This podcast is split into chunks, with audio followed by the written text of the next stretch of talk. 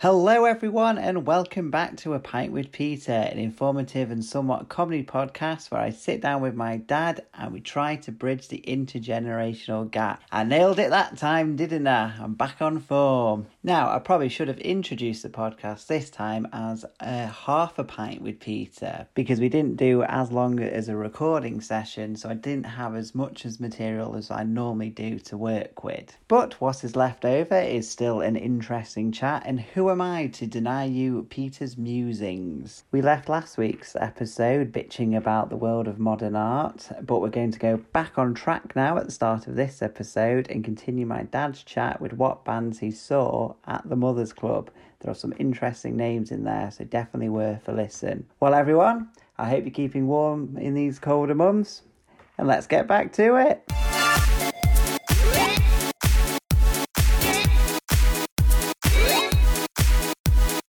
The gig I, I, saw the Who play. I mean, it, it was it was incredible. It was incredible because what would happen? I, it was far less fancy. The band would just kind of emerge from the dressing room, stumble up onto stage, and and basically stagecraft. I think was very very basic. There'd be a mumbled introduction if you were lucky, and then they'd just literally rip into it, and it was incredible. It was like a wall of sound. You had um, the drummer was called Keith Moon. Have you heard of Keith yeah. Moon? I mean, he. I'm going to have a whole, well, not a whole podcast, but a part of a podcast about um, 27 Club. You know, casualties. There was no way that guy was going to see 30. Put it like that. And a lot of the notorious footage of him, The Who, is you'd see him coming onto stage and maybe fall off the stage you know, before they'd even played. You, you, the drummer was absolutely exceptional. The guitarist was exceptional, Pete Townshend. He's the one who perfected this, you know, windmilling your arms oh, around yeah, yeah. making those poses. I mean, it was there before with Chuck Berry and people like that. But he, he really, it was so energetic. I mean, I guess it was aggressive, if, if I'm absolutely honest. It was aggressive, it was energetic, it was pounding. And they had, again, an outstanding lead singer. His big thing was whirling the mic around. So you put it all together, it, was, it was an amazing act. And uh, when I saw them, which was early doors, when they were still young and enthusiastic, they did it with real feeling and meant it. Later on, it became just part of the act. They smashed all the equipment up. So the drums were flying, the, the guitar was broken into, blah, blah. And, and the whole act finished with smashed equipment and feedback. You know, the atmospherics of it were absolutely in, incredible. But later, uh, you know, the Who, when I saw them, thank God, they, a little later, it could have even been when I saw them, they didn't play it, thank God. They, they created what was called a rock opera. Do you know what the rock opera was called? It was called Tommy. Have you ever heard of it? It was made, no, into, made, in, made into a film as well. And um, I was watching an interview with Pete Townshend, and uh, he was saying, I, I, can't, I wrote it down, talk about pretentious. This rock opera, if you don't know about it, it, the big idea behind it was a deaf, dumb, and blind kid who played pinball. Probably in there, in, in, in, your memory somewhere. A deaf, dumb, and blind kid sure played a mean pinball. you don't know it. I mean, how crap is that? To be to be quite honest with you. And the, Pete Townshend, when he was being interviewed, to me is is a naff, really naff idea. He said, "I guess I'm expressing the deeply felt spirituality of the age." I mean, Jesus, you know, it's about a deaf, dumb, and blind kid. And I, I, thought to myself, was this kid in a kind of sensory deprivation tank? Do you know what I mean? But but um, around that time, they played Monterey, they played Woodstock, and they they were one of the first bands to really break big in the states. And um, but later, I, I'm not sure if they played live. Maybe they were asked but didn't play. The drummer died pretty early doors. A little later, John Bonham died, and it's all kind of drug and drink related. Yeah. But uh, the other band I saw a little bit later actually drew on The Who. I, I, tell you, on the few occasions where I've met Americans who uh, are really into their music and they're really, really knowledgeable, they find it absolutely remarkable that you would have seen The Who, I would have seen Led Zeppelin, and they love it when you can talk about seeing Hendrix, you know, particularly when I, I, would have seen his last performance at the Isle of Wight. But Led Zeppelin, ditto all made, you know, all coming together, all extremely talented, and, and again with a really charismatic front person. The guitarist they had was Jimmy Page, and a lot of these guys, a lot of the leading guitarists played for the Yardbirds. Remember, I've probably mentioned yeah, yeah, the Yardbirds yeah. before, and uh, going back to no, no, it was Led Zeppelin. Led Zeppelin, the original name for them was. Um, the New Yardbirds, but they turned it into Led Zeppelin, and the comment, the name Led Zeppelin apparently came from Keith Moon because he was asked to join them, but he didn't. And another feature that I'd like to ask you two guys about, if you go back to that era, because most of the leading bands possibly would have met at school or met at art college. They were not uh, confected, they weren't uh, artificial, and they went on to become very, very successful. But what you found, I used to love, I think it would be in the Rolling Stone magazine, you could have what were called rock family trees. And you, you could take an individual, and he or she, they might have played for five or six leading bands. Are you with me? If you look at Jimmy Page, for example, like a lot of you know excellent guitarists who were around at the time, they made a lot of money prior to becoming really famous, being session musicians. And Jimmy Page probably would have played on half the blooming top 10 hits in the previous five years. Are you with me? But when I, when I saw Led Zepp, it, they were very, very, uh, it was very, very early in their career. And Robert Plant mentioned that he he only recently played in a different band called Band of Joy. And he, Robert Plant, is what? He must be 75 now, still gigging and he I think his current band is called the Band of Joy, so he's gone full circle. But again, an incredibly charismatic front person. And what's interesting, people always look bigger on stage, don't they? I didn't realise. I, I think he's five foot six, which when you look at the later bands, you know, say like Guns N' Roses yeah. around that era, you, you, you probably would have had somebody, you know, easily six foot with muscles and everything. But uh, have you ever seen Led Zeppelin on you know old footage? I'll say I have. Probably have. Not like yeah. That springs to mind. The big thing with Led Zepp was they did not. They deliberately didn't produce singles. They only made LPs. And they um, preceded Prince in a way. It's probably some contractual dispute. One, one of their albums, later albums, just had symbols and I think the earlier ones were called Led Zepp 1, Led Zepp 2, blah blah, deliberately just to. Are you familiar with the album covers? The next time we meet, I've got uh, various album covers uh, we can talk about and, and LPs. So the third band, and I'll link it in with the 27 Club. The third band I saw at Mother's that really blew me away were Canned Heat, which we talked about Can, before. Canned Heat. Canned Heat. And uh, the Spam Band. what, what I really, really remember, because oddly, despite uh, some British bands having virtuoso players like the two bands I've mentioned, American bands, A, they seem to have better equipment. I think that's accurate B, they seem to be much more professional. They seem to be much better rehearsed and so on and so forth. But when I saw Canned Heat, amazing uh, guitar player, he was called Blind Owl.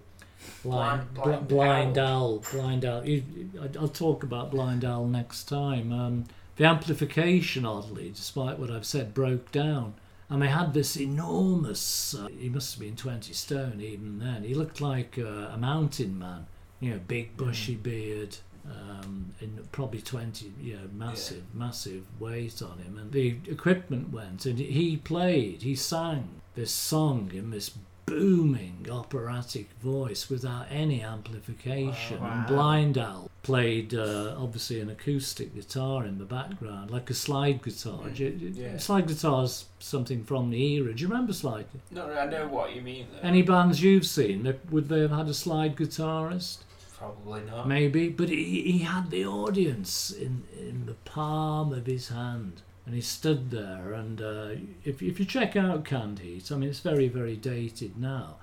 They played boogie, so it was really driving rhythm, yeah? It, it was fantastic. I think most of Canned Heat are dead now, and next time, if it's okay with you, I'll, I'll talk a little bit more about the unfortunately pervasive culture of getting wasted and taking various stuff and what it meant for you know the more excessive uh, individuals in, in the music rock industry who, who didn't you know, didn't get to their 30s it was a really interesting era. And I, and I think um, if you spoke to a serious historian of popular culture I think you definitely look back on it as a time of degeneracy. I'd, I'd, I'd use that word you know, very advisedly, but I, I think it was. And I, I think subsequently, like your generation, I think you have, up to a point, learned from those mistakes. I've got loads of stuff here about LSD. I find it really quite incredible around that era. Many kids were persuaded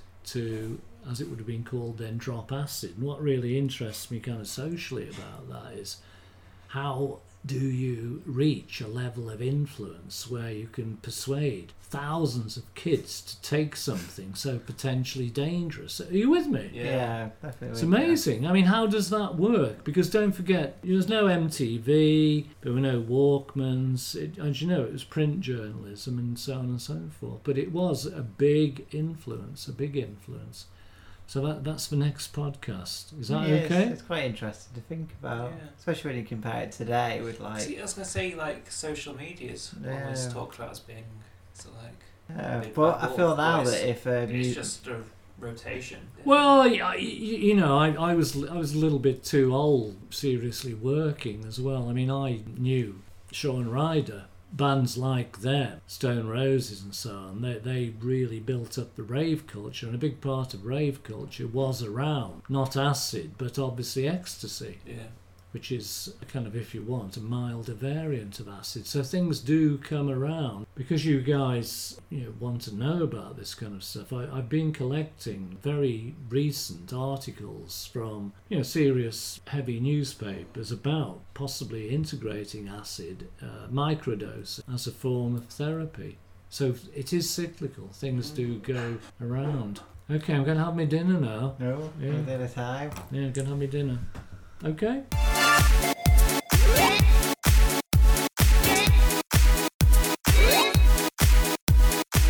Well, everyone, we're going to leave it there for now with Peter tootling off to enjoy his dinner. Now, as I was editing this episode, Alex, my fiance, was within earshot and she joked about how everything my dad discusses about music, she probably knows more than me. And I will admit that it's very true. You can definitely tell throughout the episodes, Dad is the knowledgeable one, Chris a strong second with his knowledge, and me trailing far behind.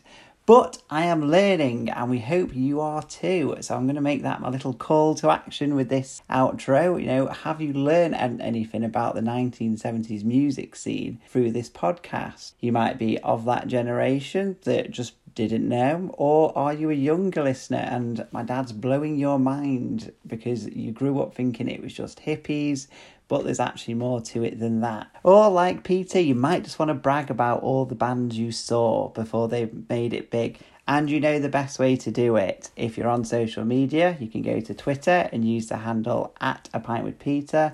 Or if social media isn't your thing, you can use our email, a pint with Peter at gmail.com. Trust me when I say Dad really enjoys receiving your emails. And as always, if you could leave a little five star review on Apple Podcast, that would be great because it just helps the podcast get noticed. And of course, my last little plug for the Buy Us a Coffee, or as we call it, Buy Us a Pint. You might help fund better recording equipment so you don't have to hear my mum cooking in the background. I was just about to do my final sign off, but I remembered with this episode, seeing as we've chatted about some amazing bands, I wanted to throw some music in at the end because I quite enjoyed doing that, and Spotify didn't take down the episode, so let's keep doing it. So I'm going to end it with The Who, which we did discuss in this episode, and Pinball Wizard. So, everyone, thanks for listening and enjoy The Who, and on to the next one.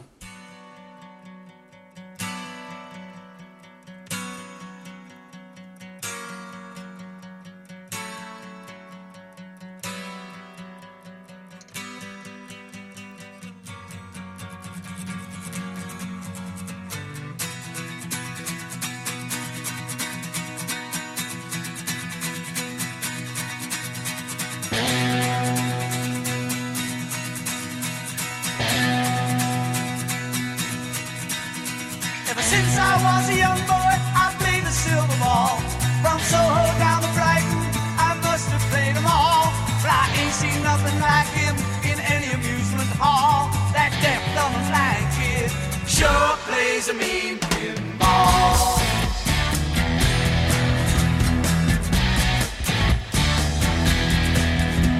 He stands like a statue that comes part of the machine.